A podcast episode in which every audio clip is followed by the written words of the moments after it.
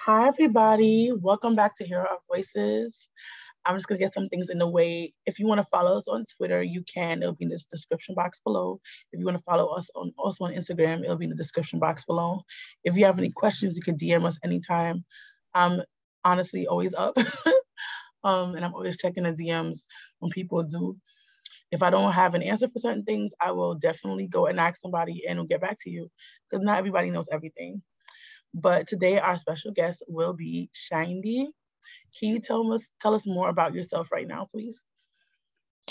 Um, yeah, my name is Shindy Weichman. Um, I'm a single mom and I live in Brooklyn. And I don't know what else to say. okay. So can you tell us why you end up homeless and how did you end up at that point? Um, yeah, sure. Um, in 2015, I filed for custody and divorce in Brooklyn Supreme Court. And in September of 2015, the judge on my case at that time, Carl Landicino, ordered me out of my home. And I had nowhere to go. Um, so, yeah. So that was that. So what steps did, how did you end up in PATH? How did you end up in a shelter? Um, I bounced around from different places to different places in 2015 and 16. And I ended up in an illegal apartment, like a basement apartment, 2016, 2017, maybe even 2018. And then I had to move again because my landlord said, Oh, I want to sell the place honestly, I don't think he ever sold the place. I think he just wanted me out. Um, that's how they get you out sometimes. They tell you, yeah. I need to sell. That's true. yeah. So I moved in with a then friend to a different apartment. And then she decided she wanted to leave. I think she wanted to like move in with her girlfriend or something. Um, and I was left in a three bedroom apartment with a rent I couldn't afford and I didn't know where else to go. So that's how I ended up going to PATH because, you know, I figured maybe they could help me um, get housing. Uh, honestly, in a way, I'm glad that I didn't. I couldn't. They they they PATH is horrible. They force you to stay in like the emergency shelter for ten days, right? Which is a terrible, terrible, terrible condition. Mm-hmm. Um, and I I wasn't able to stay that week that I was there.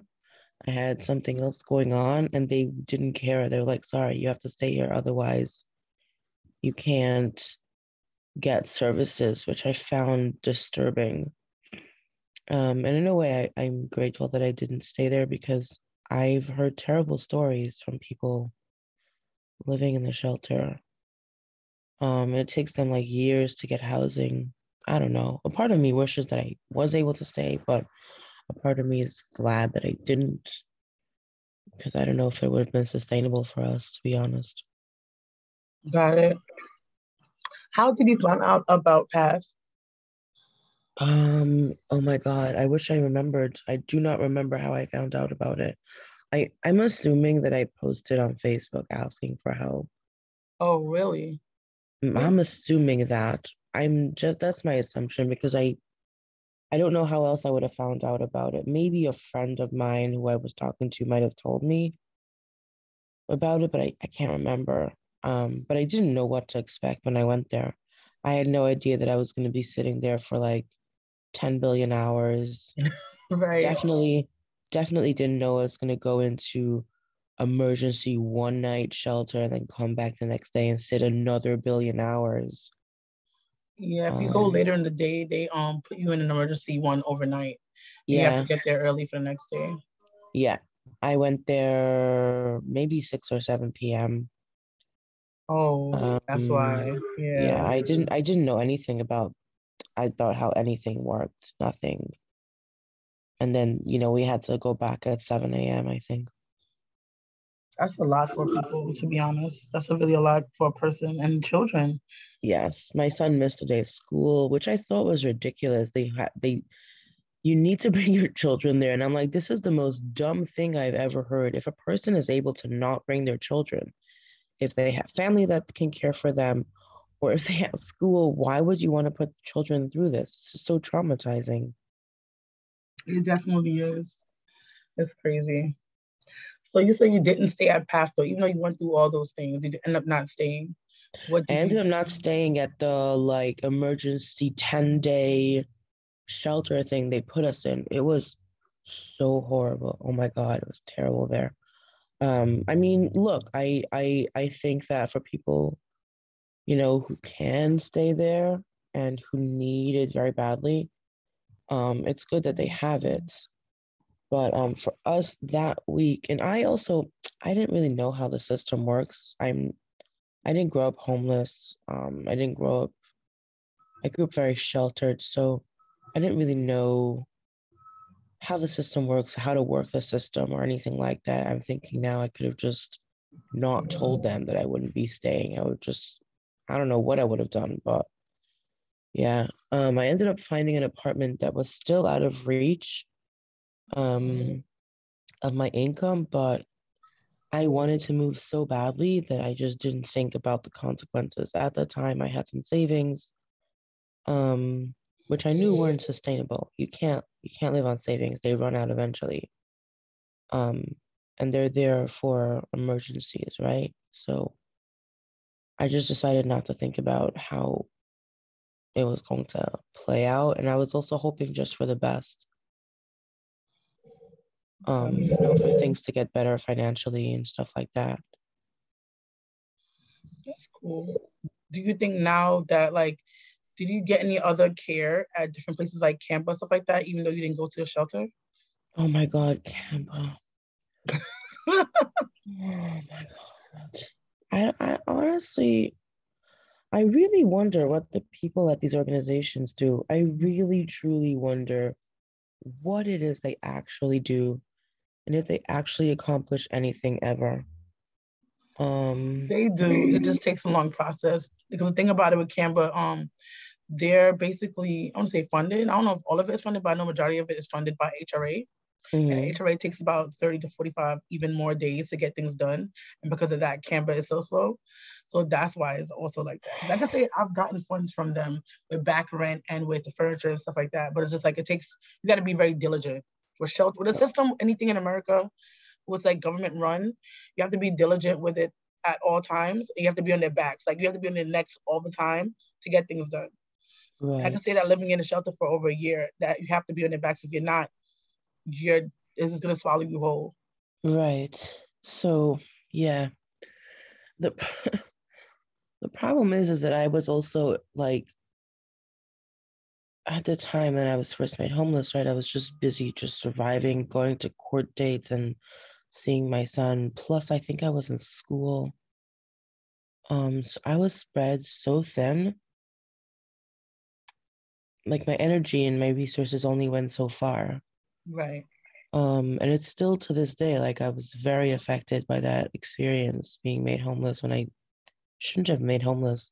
Like that was the wrong decision by that judge to do because the apartment lease was in my name, the Section 8 housing voucher was in my name. And when my ex moved out of the apartment in 2018, I asked the then judge on the case. We switched judges. We didn't switch judges, our judges got switched. Um, Ingrid Joseph, I said, he's moving out. Can I move back into my home? And she just didn't even answer. Oh.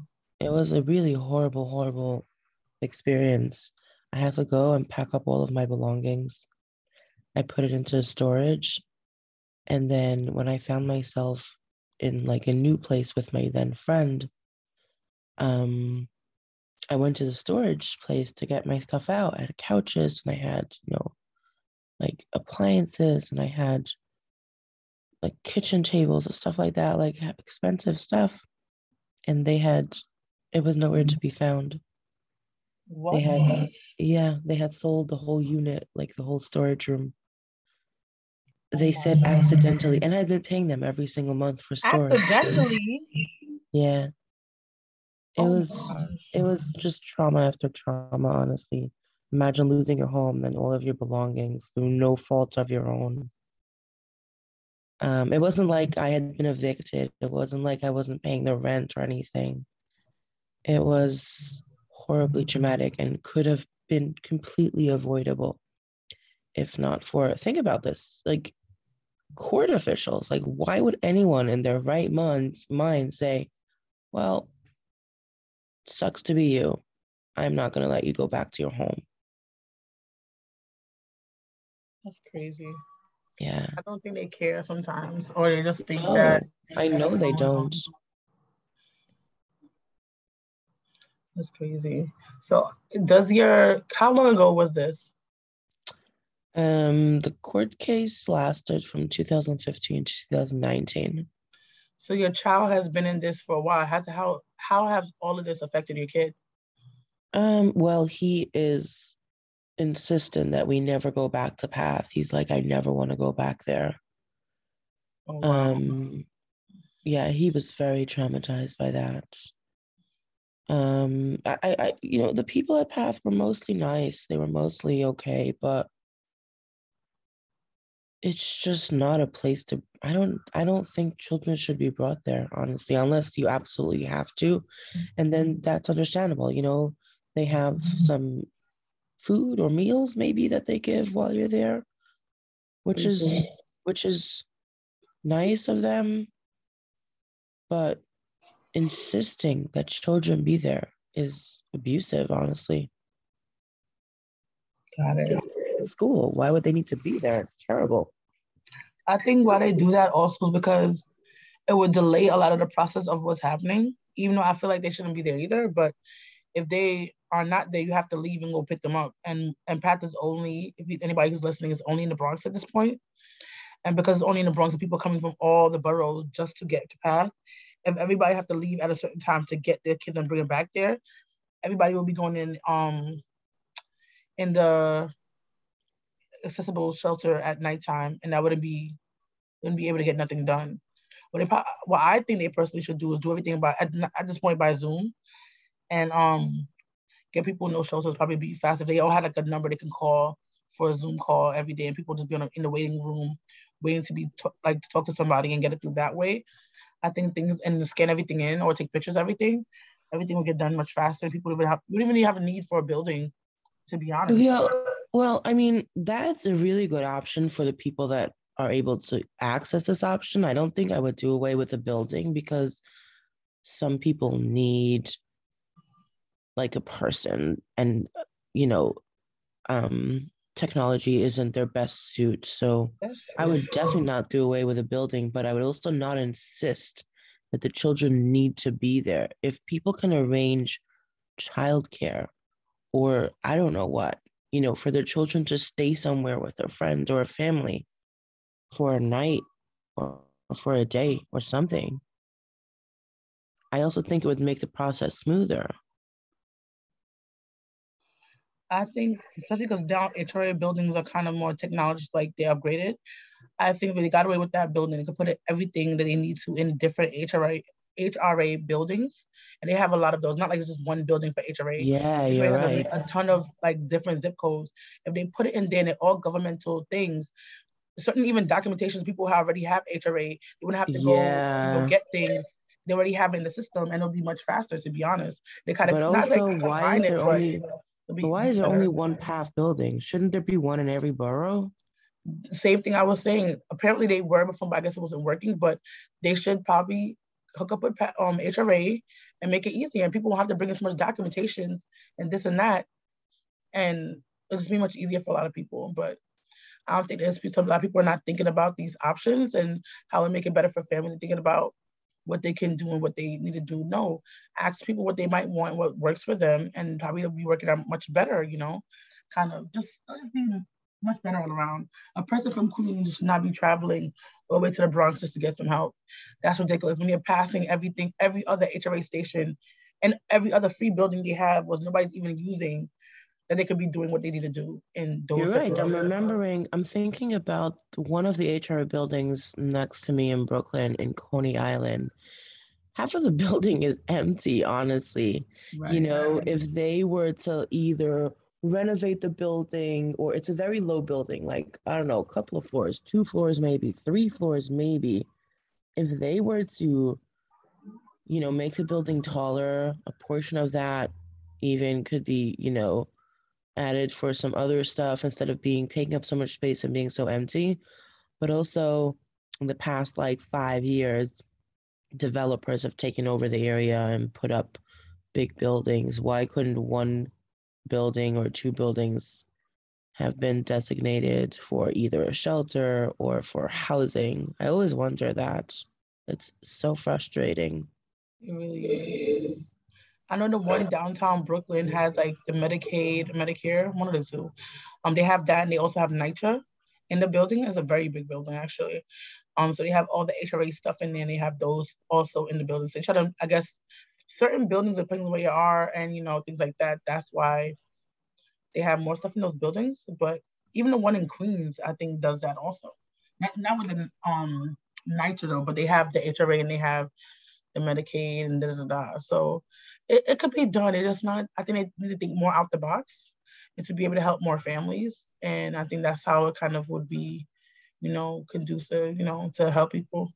So Hi, guys. We came to the end of our podcast for this week. I hope you enjoyed what you were listening to. I hope that what you heard can be able to help you if you've been through the situation. We're going to have more information down below that can help anybody who has been in domestic violence issues. Okay, guys? So I see you next week for the rest of her stories. Bye.